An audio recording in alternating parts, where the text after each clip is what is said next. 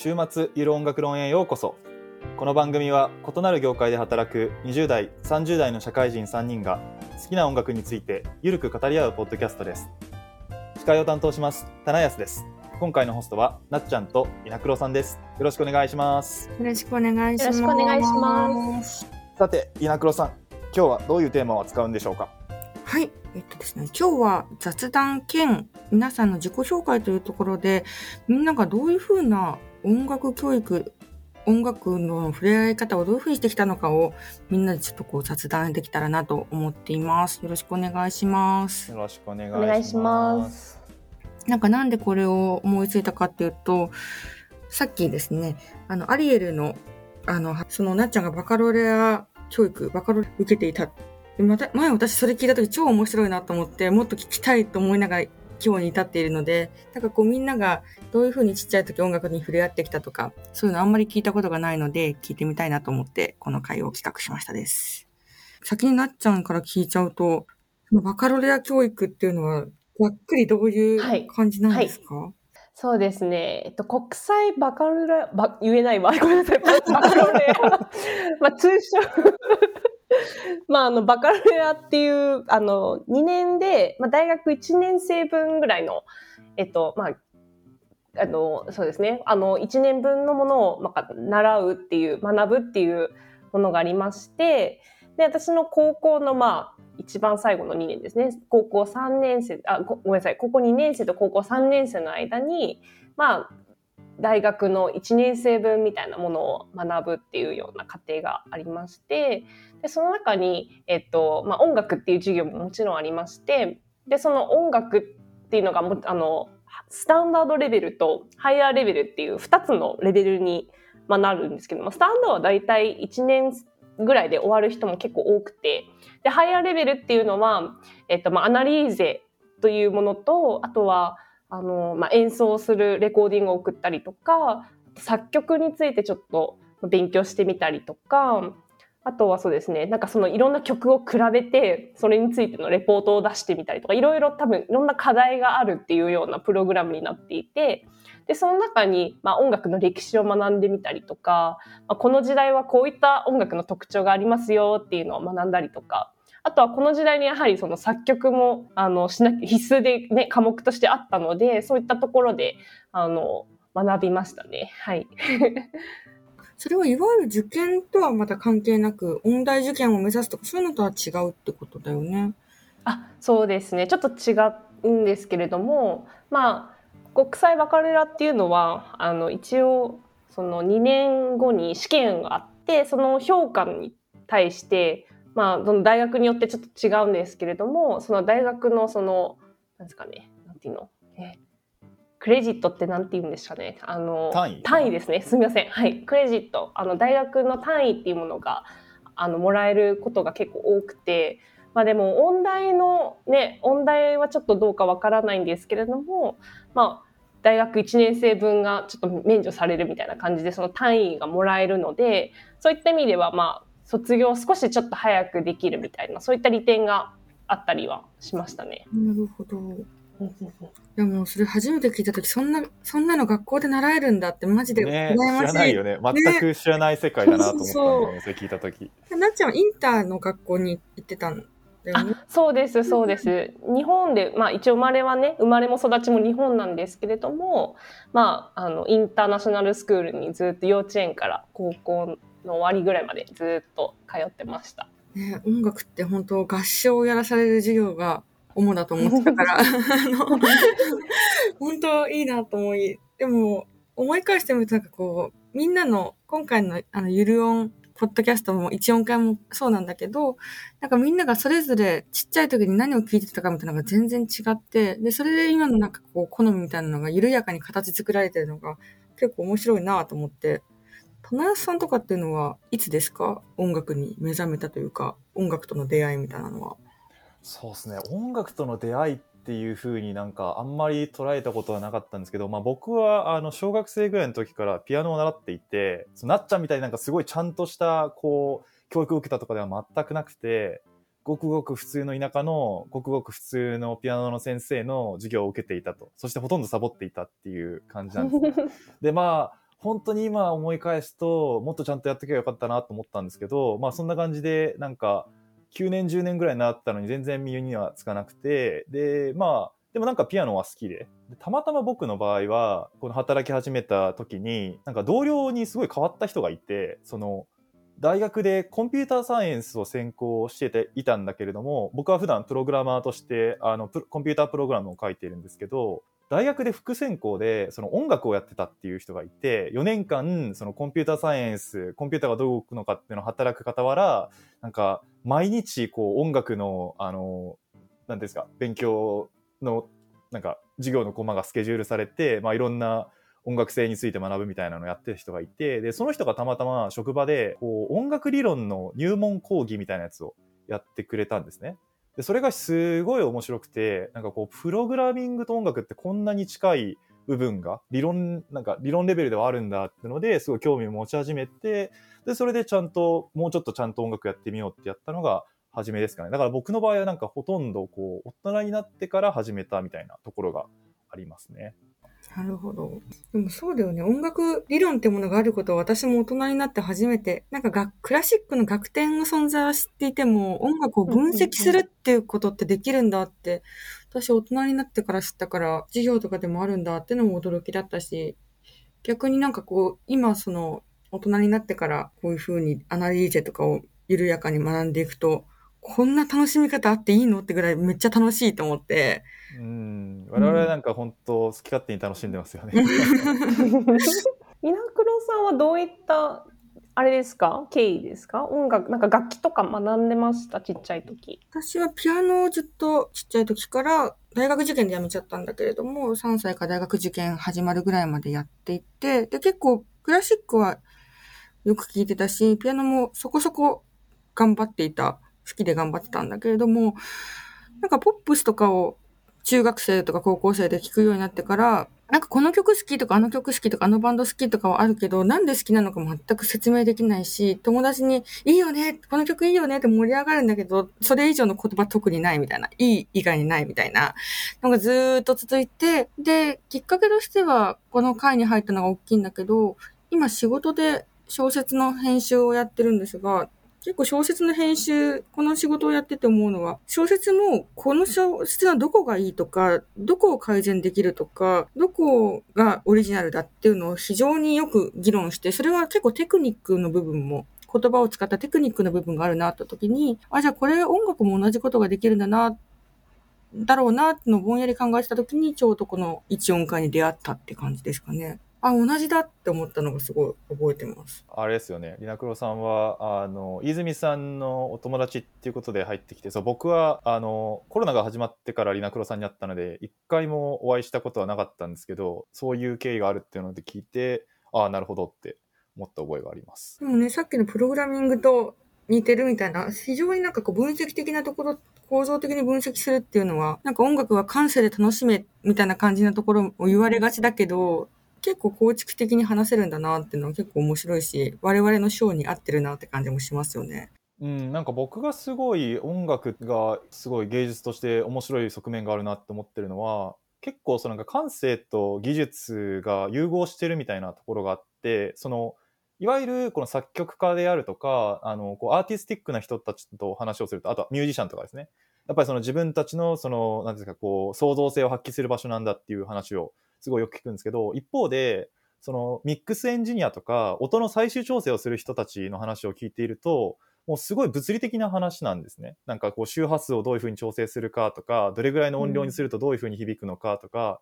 コンサートホールはどういうふうに設計すると音がきれいに反響するのかっていう話は、ものすごいエンジニアリング、工学の分野の話になっていて、でその2つがこううまく混じり合って最終的に人の心に響くような、そういうパフォーマンスだったり作品が出来上がるっていうところがすごい面白いような感じがしていて、まあその分析で理解できるようなそういう工学的な部分もあれば、その分析ではどうしても出てこないような創造的なアイディアみたいなものがあって、まあ、本当にいろんな楽しみ方ができる分野だなと思ってます。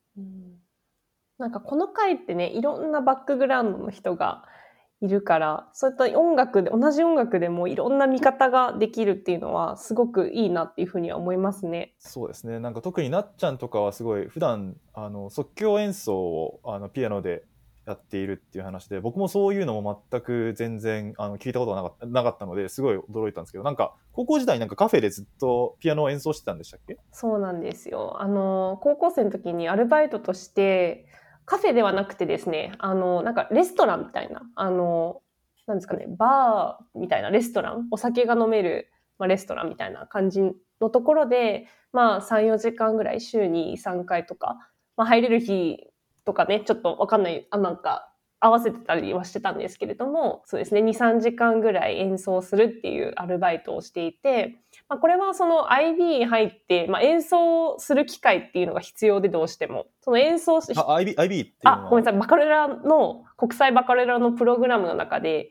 人前で演奏する、そしてその演奏したその録音と、まあ、動画みたいなものを送らなきゃいけないんですけれども、その人前で演奏する機会っていうのはあんまりなくて、なんか1年に1回発表会があるぐらいで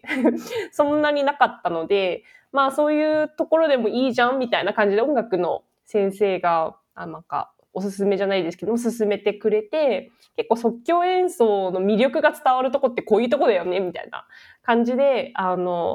その彼がよくなんかその外国人クラブみたいな、神戸外国人クラブっていうところがあるんですけれども、そこにまあ行ってて、でそこのそのオーナーの人と仲良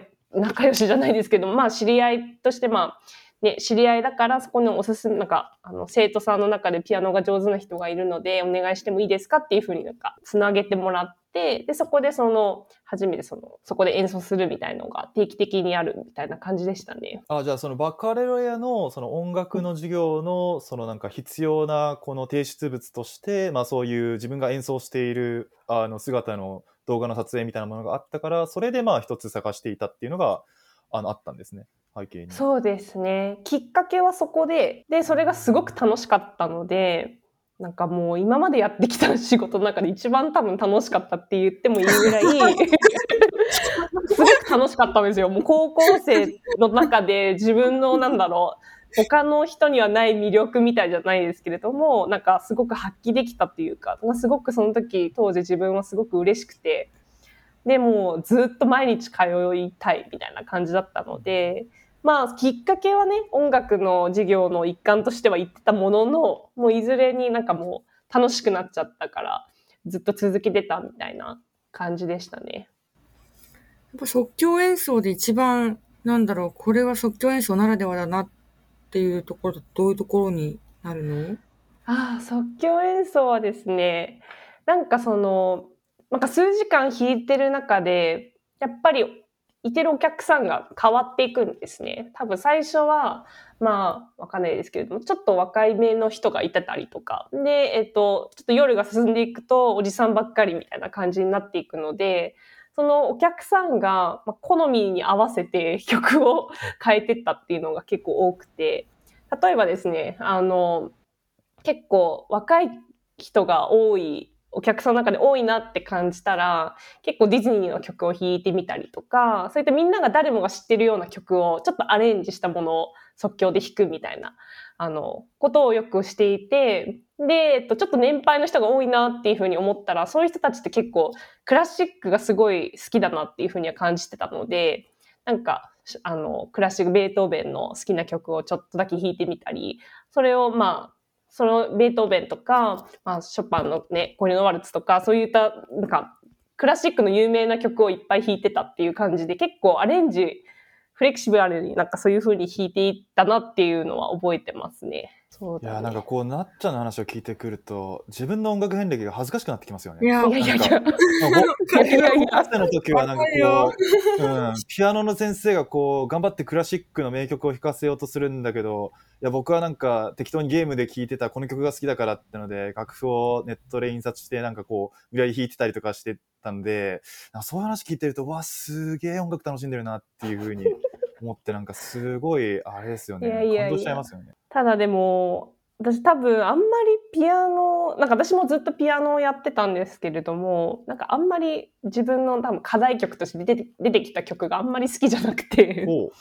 だからその練習はしなきゃいけないけれども、なんかするのが嫌だなって思った時に、行き詰まった時に、その自分の好きな曲とか、聴いてて楽しかった曲とかを自分風にアレンジしていくのがすごく好きで、そこから多分、きっかけは多分そこから始まったんですね。即興演奏みたいなところが。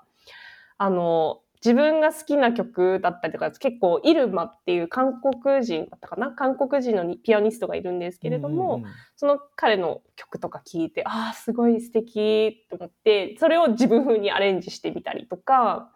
なんか聴いた曲の中で、あ、この部分素敵だなと思って、それをちょっと曲に取り込んでみようかなって思ったりとか、そういったなんか実験的なものもなんか即興の中でなんかできたりとかしたので、なんかそういったなんか最初はあんまり練習したくないな、だからでも指は動かしたいから、なんかちょっと即興演奏でもやってみようみたいな感じで多分始まったのがきっかけですかね。なるほど。じゃあ、まあこう自分が楽しめるような形でこう少しずつそのピアノで演奏している内容が変わっていったっていうところなんですね。そうですね。まあ、確かにそういう面はありますよね。なんか僕もなんかその高校までそのピアノを習って来た時は、まあ、その先生に与えられた課題曲ないし、まあ、自分で選んだ楽譜ないし、何にせよその楽譜に書かれていることをなんかこう再現するっていう形で演奏してたんですけど、まあ、その僕の同僚の音楽理論の講義を受けてからは、まあ、その本当ピアノがなんていうかこう実験場になったというか、別に楽譜がなくても、例えばこのコード進行でなんか30分間ずっとメロディーを弾くことはできるだろうかとか、まあ、その即興に若干近い一歩手前のようなものを遊んでみたりだとか、そのどういう順番で音を弾くと綺麗に聞こえるのかとか、そういうものを実験したりとか、なんかそのいろんな楽しみ方があるんだなっていうのに気づけたっていうのがありました、ね。でも結構その楽譜ちゃんと楽譜通りに弾かなきゃ幻想みたいなのって取るの大変じゃないか。私結構それが大変で、なんか大人になってからっていうか大学入ってからジャズとかを聴くようになって、アレンジとはみたいな、なんかまずそこでもうびっくりみたいなのが最初の結構ハードルだった。なんかなるほど、なんか私はずっとちっちゃい時から楽譜渡されて楽譜通りに弾けなかった子なんですよね。ずっとバイエルとかもブルグミラーとかもなんか自分流にアレンジしてしまっちゃってる癖みたいなのがあって、よく先生から何作曲してんのみたいなことを言われてたんですよ。だから別にアレンジしてみたいって思ってたっていうよりは、どっちかっていうとなんかそういう風に弾きたい欲が強くて、ちっちゃい時からそういう癖があって、それがなんかもうちょっと極めていったっていう方が多分正しいのかもしれないですね。面白い。でもアレンジに出会う瞬間ってあるよね。アレンジってものを概念を獲得する瞬間みたいな。わかります、ね。なんか自分流みたいな、自分流になっちゃってるみたいな。っていう、わかります。でもなんかこっちの方が響きがいいだったりとか、あと多分私手ちっちゃいんですね。ピアノをやってる人の中では割と小さい方で、ちょっと手が届かない和音を弾きづらいから自分流にアレンジしちゃってたっていうのが。オクターブは届く、手としてはオクターブは届くんですけど、そのもう多分ドからレぐらいからはもうきつくなっちゃうぐらいですね。なんかちょっと話があるんだけど、なんかその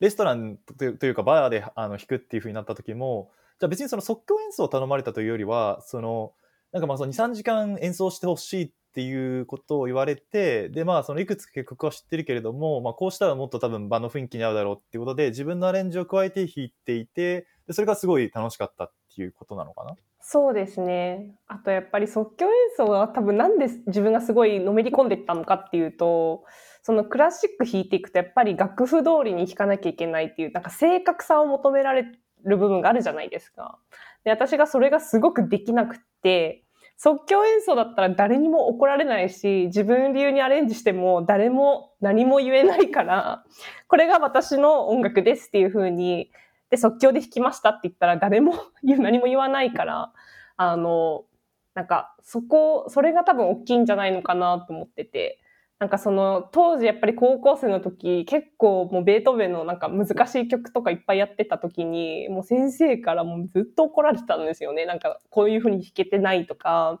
なんか楽譜通りのこの感じじゃないだったりとか、強弱がちゃんとここについてないとかっていうのをずっとガミガミ言われてたので、それがすごく嫌になってて、でなんかまあ高校生っていうすごく難しいなんか年頃っていうのもあって、すごく多分その別のことをやりたい欲が強くて、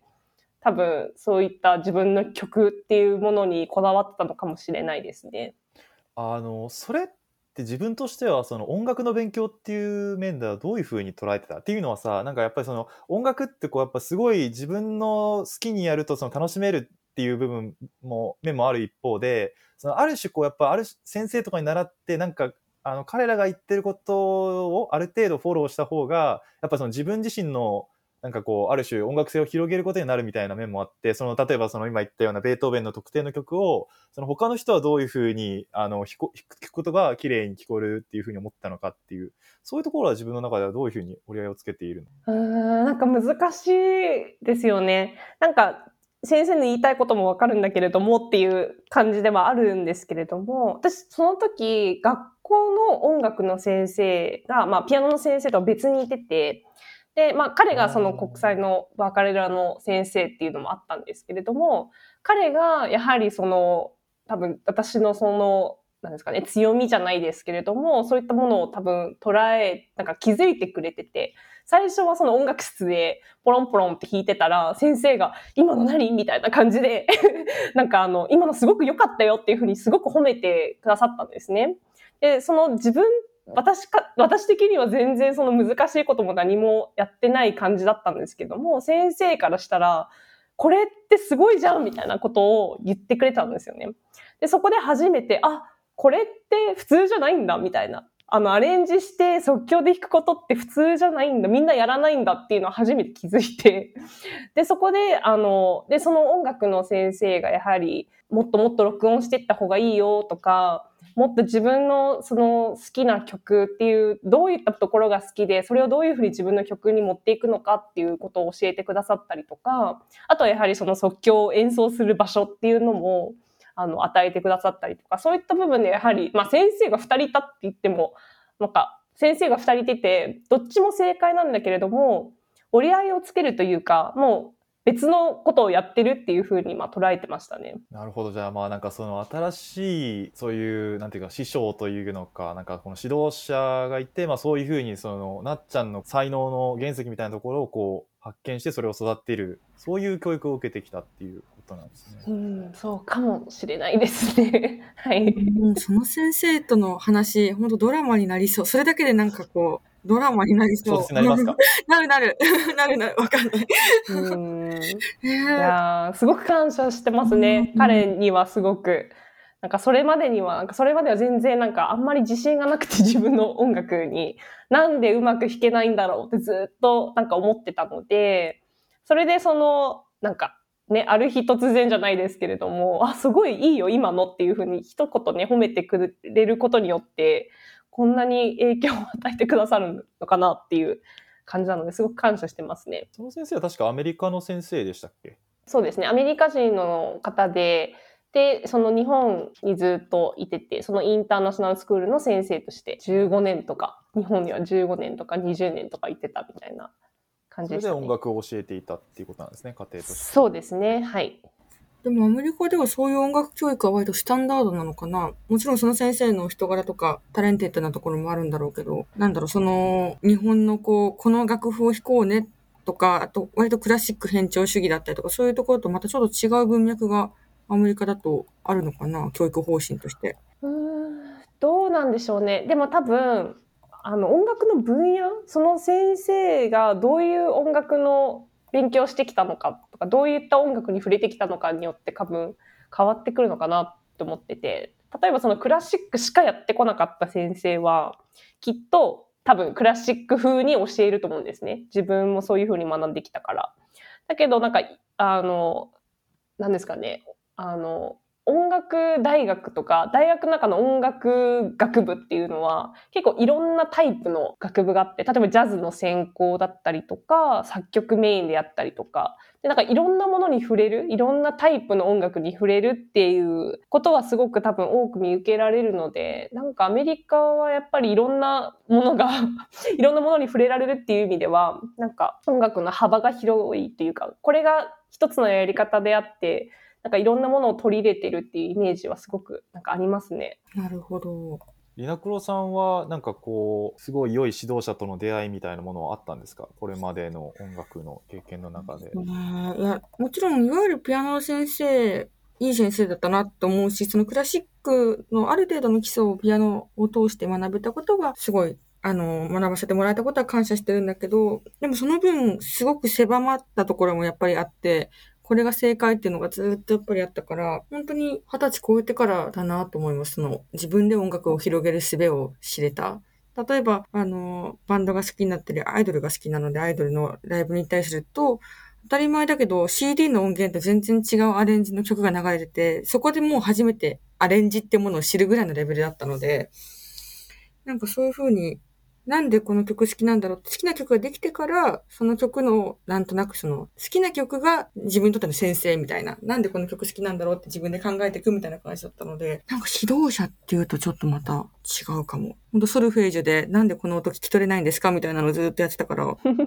けないものは聞けないよと思って。トラウマがうって。なんかリナクロさんの音楽の分析何回かこれまで聞かせていただいてきましたけど、すごい個性があるような感じがしますよね。そういうなんかこうクラシックだけをやってきたという感じがする分析ではない、なんかこう音楽ができた背景であるとか業界であるとか、そのアーティストが目指していった方向性であるとか、もっとなんかすごい広い分野で分析しているような印象があって、なんかリナクロさんの場合はこう単純に音楽教育という枠で見るというよりは、そのやっぱり普段からその小説の編集とかに携わってる面もあって、こう創作全般の一つとして見てるような印象があるんですけど、そういうところは影響してると思ったりしますか？でもあるかも。なんかどうしても全て何かを考えるときにストーリー重視になってしまうところはあって、例えば中学の時とか好きなバンドができたら、そのバンドが話してるラジオは全部録音して全部聞いて、それをこう構成し直すみたいなのやってたから、それってなんかすごいなんかこのエピソードとこのエピソードを組み合わせるとこういう事実が浮かび上がるのであるみたいな、なんかそういうのをやったりとか、勝手に年表を作ったりとか、なんかこう勝手にその人のトラウマを設定してみるとか、なんかそういうことずっと。勝手にその人のトラウマを設定してみる。そう。なんかこう、この時期は多分彼はこういう風に病んでいてみたいなのをこう勝手に。それがわかるんですね。インタビューを。いや、もうそう。そう。そういうのをね、やるためにラジオを聞きまくったりとか、なんかだからこの歌詞ができたんだなとかを勝手に想像してたから、なんだろう、その、いわゆる音楽の分析の仕方がわかんなかったから全部ストーリーに落としちゃうっていうのは、でもそれは確かに今の仕事にもつながってることかもしれないなとは思いますね。あと、高校の時にミュージカル部に入っていて、でミュージカル部でやることってもちろん歌をうまく歌おうねみたいなのもやるんだけど、その中で一番やってることって、ひたすら自分のキャラクターのなんかプロフィール帳とかを作るんですよ。なんかこう、この人はこういう食べ物が好きでとか、もう、セリフ2つしかないような役でも、この人はこう何年に生まれて お母さんの名前はこうでみたいなのを全部こう書き出して、いやもちろんそんな情報ないんだけど書き出して、でこの時は、ね、こういう気持ちで、この前の日には何を食べてみたいなのをもう全部書くんですよ。役作りってやつですね。そう。で、それが初めて歌に乗るっていうのが、なんか当たり前のような感じだったから、なんかそれが、自分の中での音楽を深く知ることっていうのはイコールどういう文脈で歌われるかって知ることと結構イコールになってるところはあるのかもしれない。じゃあまあミュージカルの一曲みたいな感じで一つ一つの曲を聴いてるんですかね。そうなんかだからやっぱ誰がどういうシチュエーションで歌ったかっていうのにどうしても気になってしまうのはそういうのがやっぱりあるのかなという気がしますね。この間、なっちゃんがやってくれたリトルマーメイドのやつで、やっぱりあれを聞いてるとなっちゃんはすごくどういうシチュエーションでってのも加えて、だからこういう音になってるってところに興味があって、そこに対しての分析が非常に明快なんだな。だから私は多分その時にどういう気持ちでってところで結構止まってしまったりとか、どういう気持ちでってところですごい時間と気持ちが割いちゃうみたいなところがあるから、それはやっぱり今回いろんな人の話を聞いてて面白いなと思うところですね。いやなんか僕が本当にこういうふうにいろんな友達がこう音楽について分析して発表するのを聞いてて面白いなって思うのはやっぱみんな切り口が全然違っていて多分同じ曲を扱ったとしても全然違うことを話すだろうなってのが分かるんですよね。多分稲黒さんがこのリトルマーメイドの曲をやったとしたら、多分アラン・メンキンについてめちゃくちゃ話すんじゃないかなと思っていて、なぜブロードウェイの音楽をやっていた人がディズニー入っていってこの世界を変革したのかってことについて多分話していて、多分そのイントロのキラキラ感が多分一瞬で通り過ぎるんじゃないかなっていう気がしてるんですよね。わかるわかる。または多分アリエルのトラウマについて話すとかね。そう、なんかアリエルがトラウマを持ってる設定になって、人間世界にいけないからこういうトラウマを持っていてっていう、なんかそっちの物語に同情してしまうみたいなところから始まる気がするんですよね。だからその音楽理論っていうものを僕がその同僚から学んだ時は、あ、なるほど、こういうふうにある種こう機械的に分析できるのかっていうところでこの自分の理解は止まっていたんですけど、いろんな人がその分析するのを見て、今音楽理論って呼ばれているものにとどまらないような見方とか感じ方っていうのを世の中の人はしているんだなっていうのを感じて、それがある種こう他の人の音楽の見方っていうのに興味を持つ理由になりましたね。なんかある種そっからその音楽教育っていう面では、そっからなんかある種自分が音楽をどう感じるのかっていうのをこう変えているような気がするんですね。やはりそれぞれみんな注目するポイントが違うし、感じ方も違うから、そのいろんな感じ方だったりいろんなことに気づけてみんなと話し合いするのってやっぱり面白いですよね、そういった意味では。やっぱりなっちゃんは特に即興演奏をやってきたせいか、こう決断が早くて鮮やかだなって思うんですよね。僕、なっちゃんから学んだことの一つが、自分が作る曲の調の決め方で、なんか僕調決めるときにすごい悩むんですよ。どの調にしようかなっていうのがあって、いろんな、 なんか理論があるじゃないですか。なんか歴史的にこの調はこういう風に使われてたとか、そういう理論は確かにそういうのを学ぶといろんな決め方があるんですけど、なっちゃんの決め方は、今日は F の気分だから F で書くみたいな、こうマジかみたいな、それでいいんだっていうのが発見があって、で確かに実際に F で書いてみると結構自分でも納得のいくものができるみたいなのがあって、なんかやっぱこういろんなこうアプローチの仕方があるんだなっていうのを学べた気がしました。完全に勘です。はい。いけるっていうふうに思って、で実際にやっぱそれで人がこう喜ぶような演奏になるっていうのが面白いなと思って。あんまり深く考えなくていいのが即興演奏が好きな理由でもありますね。多分。でもあれだよね、棚安さんは割とこう。きちっとこう理論を作っていくことに結構興味と情熱があるよね。なんかそう言われるけど、そうなんですかね。いや、すごいよ。だって、びっくりする。それはなんだろう、もちろん音楽分析ってこともそうだけれども、なんかこの回の運営とかについても、このレジュメの量みたいな、その情熱がすごい。そうですね。なんかあんまり自分だとよく理解してないんですけど、なんかそう、他の人に言われて気づいたのは、自分のその音楽の捉え方は他の人よりもなんかこう構造を仮定するっていうところがあるみたいですね。こういうようななんか仕組みもしくは枠組みみたいなものがあって、その中でこういうふうに動いているんだっていう説明の仕方をしているっていうのを言われて、ああなるほど、そういうふうに自分は見ているんだなっていうところを発見はありましたね。でもなんか音楽の面白いのはなんかそれを明らかに超えられているみたいなところがあって、いくつか最近流行りのなんか J-POP ソングとかみたいなやつを分析してるんですけど、明らかにその自分が理論として知っているもので分析してもこう扱いきれない部分っていうのが出てきてて、そういうこう理論の外に飛び出てなんか好き勝手やってるみたいなのを見ると、あ、なんか全然違うアプローチで音楽作ってる人たちがいるし、面白いなっていうふうに思ったりしますね。自分ではこうたどり着けないだろうなって、自分が自分のやり方だけで考えたらたどり着けないだろうなっていうところがあるので、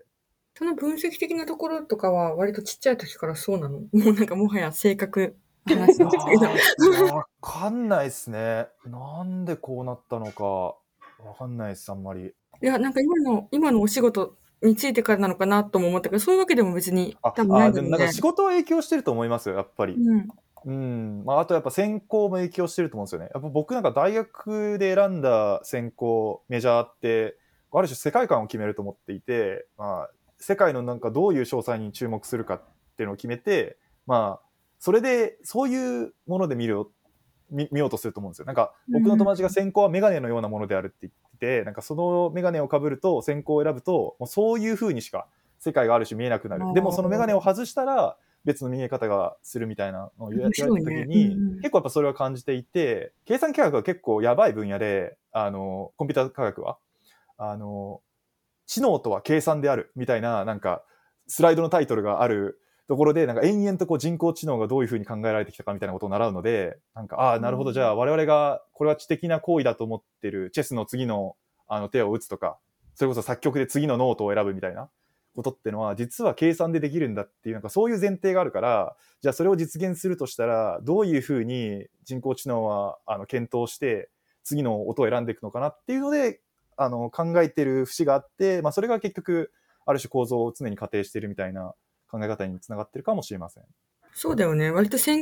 何を専攻したかとか、いやその教育っていう文脈だと、さっきのなっちゃんのバカロレアももちろんそうだけど、どういうふうに初めてのものに向き合うかみたいなのを結構規定するところは結構あるよね。私は例えば国文学の出身なので、完全にその文章の一文一文を本当に和ごとにというか、節ごとに分析してくれる。なんでこれは各助詞がおなのかみたいなのをすごい分析して、一年中何々和の歯についてやってる先生とかいるんですよ。その制度で見ていくと、芸術っていうものは解析できるんだみたいなのはそこで学んだような気もするし、確かにね。ちなみになんですけど、なっちゃんとりなくろさんは自分が受けた音楽教育を他の人にも受けてもらいたいと思いますか？僕はなんかそんな感じですげえ適当な教育を受けてたので、なんかあんまり人に勧められないんですけど、2人はやっぱりその教育ってのは良かったって思います？まあバカロレロはすごく大変だったっていうことしか覚えてなくてだから人に勧めるかっていうのはちょっとね躊躇してしまうところがあるんですけれども、多分でも自分の音楽いろんなね何十年もやってきた中で、多分一番大事なものって結局は自分がその楽しく音楽ができてたらそれはそれでいいみたいな、もう理論もあるけれども、セオリーとか理論だったりとかテクニックっていろいろね、それをどれをフォーカスして教えていくっていうのは先生によって変わるものの、なんかやっぱり楽しくやってった方が一番のびのびと成長できるのかなって思うので、なんか先生もね、ピアノの先生も 4,5 人からなんかいろいろ変わってて習ってた時にはやっぱり一番自分がすごくのびのび成長してたのは、なんかその楽しさ、その弾く楽しさみたいなものがなんかできた環境を作ってくれた先生がやっぱり大きいのかなと思うので、楽しさをとか自分の強みみたいなものを見出してくれる先生とか、そういった教育みたいなものをなんかおすすめじゃないですけれどもしたいですね。確かになっちゃんの場合は特にそのカリキュラムがどうだったというよりは、その先生指導者がどういうふうになっちゃんのそういう音楽性を認めてくれたかってところが確かに分岐点だったような感じがありますね。そうですね、はい、うん、りなくろさんはどうでした？いやでもなんかいわゆる、本当にいわゆる普通の音楽教育だったし、普通のピアノの環境だったから、でも何か一つ楽器をちっちゃい時にやれるっていうのはありがたいことだなとは思いますよね。特にピアノとかだったら曲を作りたいと思ってもあるし、楽譜と体の感覚がリンクするっていうのはピアノやらせてもらってたからだなと思うけど、もうね、なんかなっちゃんの話とか聞くと、私もそういう出会いしたかったみたいな気持ちにもなりますよね。なるな、すごい。なる、なんか眩しいって思う時はあるけど。眩しい。でも面白いな。でも世界でどういう音楽教育がなされてるのかとか、実際調べてみたいなって思いますね。なんかあれじゃないですか。どこどこの地域の子はリズム感がいいとか言うけど、それって果たして本当にフィジカル的なものとか、なんかカルチャー的なものなのか、それとも結構教育的なものがあるのかとか、なんかそういうのは結構気になるなって思いますね。りなくろさんと話していて、たまに気になるのが、なんかそのバッハがすごい嫌いな印象があるんですけど、それはそのピアノの先生に習ってた中で培われた感覚なんですか？そうでしょう。バッハにトラウマがないピアノやってた人っているのってレベルで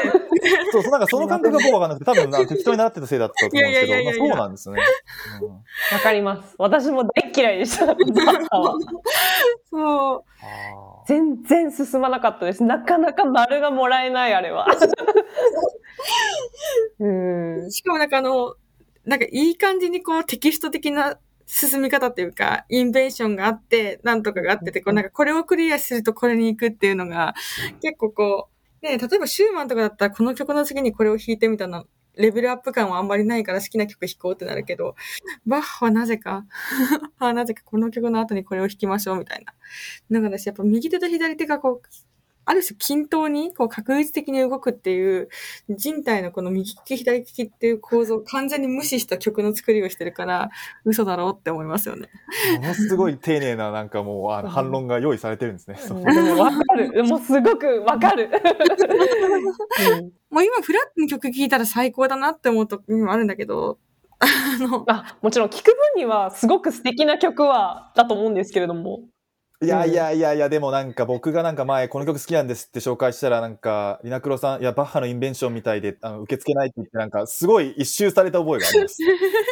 もうトラウマがね蘇ってくる感じが、ね、うってなるんだよねこう拒絶反応みたいな感じそう左手がもつれそうな感覚とかねそうですね、そうなんかテンポが遅くなってるとかやって、ごめんなさいみたいな感じとかずれちゃったりとかね、そうずれちゃったりとかそういうのがあって本当嫌いでしたね。なかなかあれは進まなくて苦戦しましたねバッハは、ね、このバッハがうまく弾けないっていう風に悩んでると、じゃあちゃんとハノンをちゃんとやってねって言われる感じとか、落ち込みますよね。テンション下がりますよね本当に。そうっていうなんかもうピアノやってきたあるあるじゃないですけれども、バッハでつまずくっていうバッハで苦しむっていう。確かにバッハが嫌いな人だけ20人ぐらい集めて話させたらすごい面白そうですね。1曲ずつ、ね、1曲ずつね、そう1曲ずつ話していくみたいな、ここはこれが嫌いでみたいな、そうあとなんか無駄にトリル多くないですか？全く同じこと今言おうと思った無駄にトリルが多くて全く同じこと言おうと思った。そう多分チェンピルをね再現してるからなんだろうけど、トリルが多すぎるよね。もうトリルっていうかさ、そのタランじゃなくてタルルルっていうのが多くないですか？そう32分音符のトリルみたいになってるんだよでそれがなんかくねくねっていう風に表記されてるじゃないですか。書けよっていうこっちは弾くのすごい大変なのになんかもう翻訳化されてるところがすごくイラしましたすごくっていうめっちゃちっちゃい細かいとこなんだけど分かる人いるかな。いや分かるな、そのトリルの書き方分かるな。そうこれ許されるのって言ってお気持ちでいいんじゃないって思うよあれがあの時代のアレンジじゃないですか。でもあれがそうだよねまさにね。そうでトリル入れるともつれちゃうっていうかずれちゃうから、もうトリルなしで最初は練習してっていうのはやりましたね。懐かしいそうもう未だにドレミファレミドソって言われるとうってなるウケる、面白いそうドレミファレミドソって言われるとその後トリル入るなみたいな、いやそう僕はその感覚がないんで面白いですね。なんか全く違う文化を見た感じがしてそうだよね。なんかバッハの名前が出るとこの回いつも悲鳴が起きるもんね。そうなっちゃんとリナクロさんと泉さんはすごい分かるって言って俺は全然分からないってるんで、やっぱあるんですね、そういうこう通過儀礼みたいなものがなっちゃんこの人の弾くのは楽しかったなみたいなクラシックだといましたか？私結構もちろんね有名な曲ベートーベンの有名な曲とかすごい好きなんですけれども、案外ねブルグミラー、そのバイエル2冊終わった次の本のブルグミラーってすごくいっぱいいい曲あると思いません？なんか確かにね、自分もねその当時ブルグミラー小学校高学年ぐらいの時にやってたんですけれども、すごく楽しかった覚えがあります。あそこで初めてピアノになんか燃えたじゃないですけれども、バイエルってめっちゃつまんないじゃないですかつまんないからその一気に曲感が増した時に喜びはすごくなんか練習するモチベーションになりましたね、あの時は、あとなんかピアノ弾けた感があるよね、曲を弾けた感があるよねわかるそう曲を弾けた感で一気になんか自分が上手なんじゃないかっていう錯覚に陥るっていうわかりますあります？なんか好きな曲とか、クラシックでとか。でも私はもうシューマンが本当に好きで、初めてシューマンも練習曲とかがあるから、それを弾けるようになった時とかは結構喜びがあって、あとバッハ的ななんかこう、きっちり弾かなきゃってよりも、まあそれもね、こう、妄想なんだけど、なんか情感を込めてみたいな、なんかいくらでも情感を込めてみたいな、なんかそういうのとかがやっぱり、なんだろう。自分がちょっと一回のピアニストになったぜみたいな気持ちに多分なったんだと思うんだよね、うん。あとシューマンはやっぱクララ・シューマンとの、私が今好きって言ったのはロベルト・シューマン、夫の方なんだけど、クララ・シューマンとの恋模様とか、なんかね、ブラームスとのなんかこう複雑な関係とか、こう結構燃えるっていう。燃えるものがありますね。面白。いやなんかさっきまでバッハは辛いっていうやつとなんか対極的にものすごいこう楽しそうな声のトーンが全然違う、まるで違うっていう明るい感じじゃあそんなところですかね。そうですね、もう結構いろいろお話ししましたね、うん、たっぷり話しましたね。なんか確かに、うん、蘇ってきた感じで楽しかったですすごくそうですね、いろいろと昔の思い出が蘇った回だったと思います。じゃあ今日はこの辺にしましょうか。はい、じゃあありがとうございます。ありがとうございました。